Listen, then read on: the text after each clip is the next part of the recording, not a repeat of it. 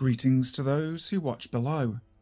Today it's time for another of our creepypasta stories, but before we start, I'd like to say thank you to Steffi Ray, Wicked Witch, Lisa Watts, Lefty Kim, M.A. Way, Julie B, Jess Black Curtin, Christina Groves, Chris BLK Chris, Kenopsia, Tegan S, and the real CFE D22 for being those who dwell below. An exclusive channel membership that gets you shoutouts at the start of every video. If you'd like to join them, make sure to check out the link in the description box. Also, if you're a fan of creepypastas, don't forget that I also do videos for the official creepypasta.com YouTube channel. And if you've not subscribed to either channel, make sure to do so now, hitting that notification bell so that you never miss a video. But for now, sit back, relax, and enjoy. Death Stamp by M. Johnson. How you'll die is written on your forearm.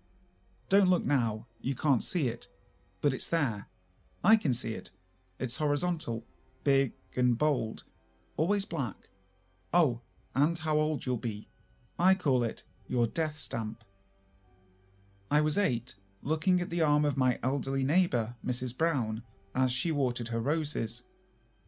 What does stroke mean? I asked my mum when I came in for dinner. You know how you move your arms back and forth while you swim? Yeah.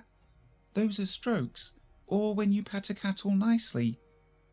You can stroke 62 cats? I guess so. Go wash your hands and come sit down. You ask such strange questions. Maybe Mrs. Brown liked to swim so much that she wrote it on her arm. Or cats. Grown ups were funny that way. That Tuesday, the ambulance came and took Mrs. Brown away. Her kids had a big yard sale after a few weeks. I couldn't find any swimming goggles or swimming suits, but I bought a little china cat with pink paws and a black tail for two quarters. My mum was right, Mrs. Brown sure liked cats. My boss marches over to my desk, dropping a fat file with a thud next to my keyboard. I want this catalogue by the end of the day. And off he goes to bother the receptionist. I hate that guy, but it's okay because I know how he goes. I'd turned up the thermostat in the office to 80 degrees when no one was looking. He'd peeled off his suit coat and rolled up his sleeves just enough for me to make out liver failure 41. He made a big deal out of decorating the office for his 40th birthday the week before. Things will be just fine here within the year.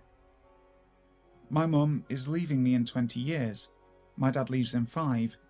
Appendicitis and heart failure, respectively. Neither one of them knows that I can see it. I was 9 and had written Shark Attack 50 on my arm during class, just for fun. Sarah Craze said, Fall from ladder 30.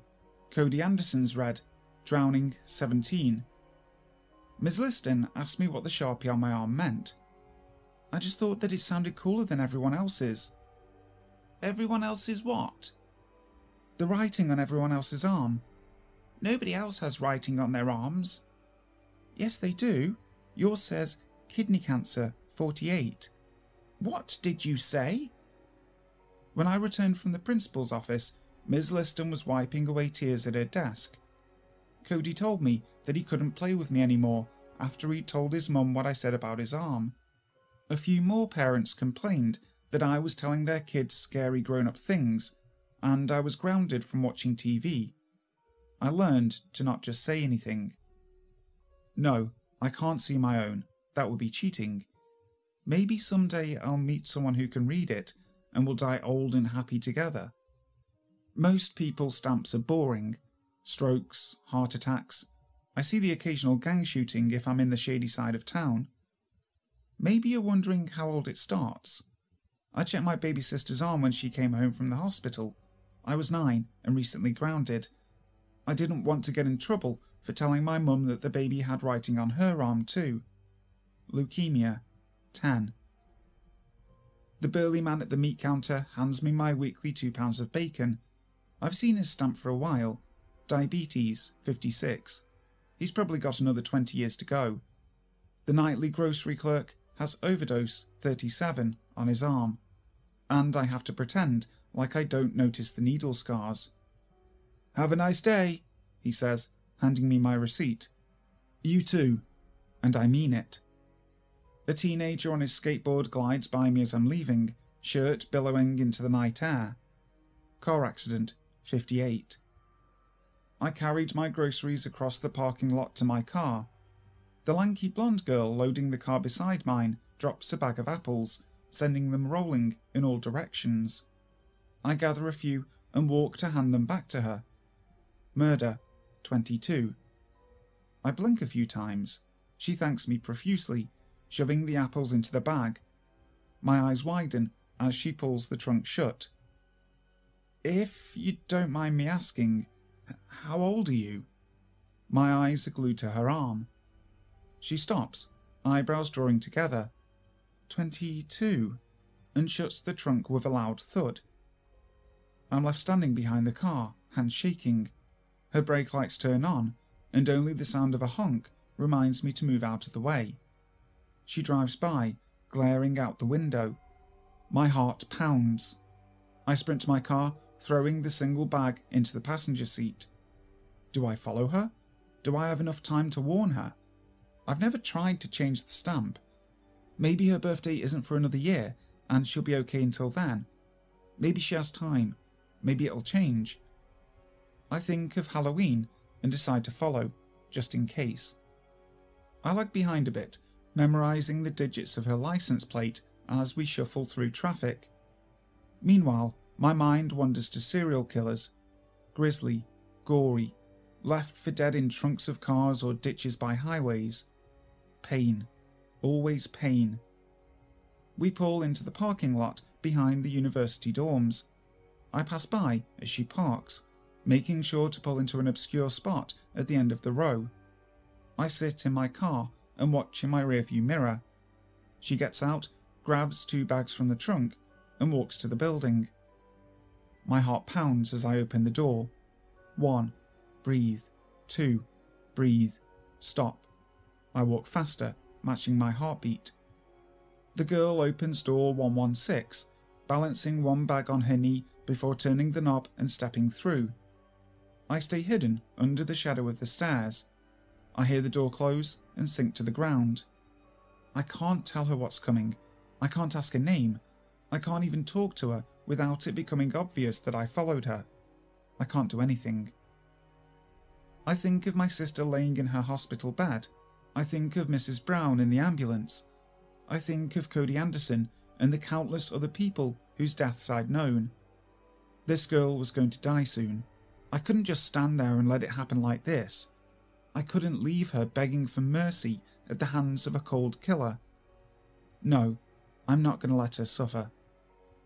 I walk back to my car, slide into the driver's seat, and breathe heavily. I write down the number on the door. What if she leaves town? What if she's just visiting a friend? What if she is kidnapped first thing in the morning? What if. I drive towards home. My stomach churns from the all nighter. I call in sick to work, declaring food poisoning. The boss didn't buy it, but he didn't have to.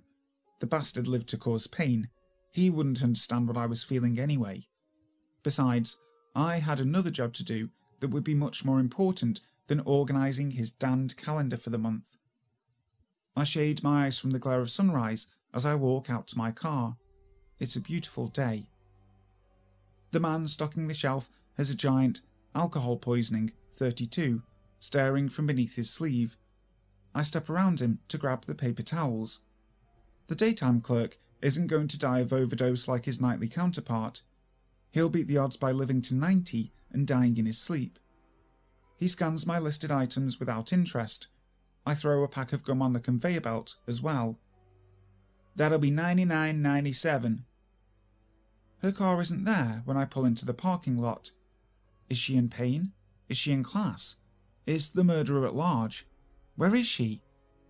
Given that it's a Tuesday, she's probably in class. Or maybe she doesn't have class today. Hopefully, she'll be back by evening. I doze off occasionally, startling awake, terrified that I've missed seeing her come home. Each time I look over, her spot is empty. Sitting still and squinting into the sun warms me into exhaustion. My eyes close. The time is 4:27 when I stir in panic. Did I miss it? Had she come home?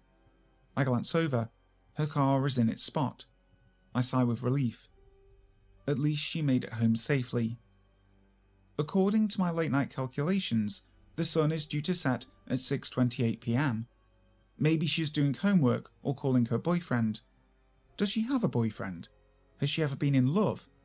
Maybe she just started seeing someone and can't get any homework done because she's too busy smiling. Maybe she'll call her mum today too. Has it been a while, or do they talk every day? The sun goes down. I see a blonde head emerge from beneath the stairway. She's alone. Stupid. So stupid to go out alone. She walks slowly to her car, looking down at her phone, smiling. I hesitate, open my door. I intercept her as she stands by the trunk of her car, clutching the keys in her hands. She looks up from her phone and jumps. Wait, how do you know where I live? I'm sorry. I lift my hand at arm's length in front of my face. What? I'm sorry. I'm so sorry. What are you? She falls backwards, hitting asphalt, phone cracking. I rush to her side, gun clattering to the ground. I'm sorry. I'm so sorry. Tears stream down my face. My breaths come in gasps as I bury my face against her shoulder. The smell of coconuts and sunshine wafts into my nostrils. I scoop her body into my arms and stagger towards my car. I let her legs drop while I pull the door open and shove her body into the back seat. I retrieve the paper towels and white sheet from the trunk. A wet paper towel is pressed against the hole in her forehead. I can't do anything about the blood on her shirt or mine, but I press the layers against her forehead. I'm so sorry, so sorry, so, so sorry. Her tan skin pales, her brown eyes remain open, seemingly staring upwards. I pull the corner of the fitted sheet over her head and tuck it around her body. The stamp on her arm is fading. I stare. The stamp has never gone away in front of my eyes before. My bleary eyes open to the burning sensation in my forearm. Black letters blazing. Suicide 29. Hey, it's Kaley Cuoco for Priceline. Ready to go to your happy place for a happy price? Well, why didn't you say so? Just download the Priceline app right now and save up to 60% on hotels. So, whether it's Cousin Kevin's Kazoo concert in Kansas City, go Kevin, or Becky's Bachelorette Bash in Bermuda, you never have to miss a trip ever again. So, download the Priceline app today. Your savings are waiting. Go to your happy place for a happy price. Go to your happy price, Priceline. Hi guys, thank you so much for listening to today's video. I really hope you enjoyed it. If you did, make sure to leave a like and also subscribe to the channel if you haven't already. Also, if you really, really like it, you can leave a super thanks as a tip on the video, which honestly really helps out. So, until next time, sleep tight.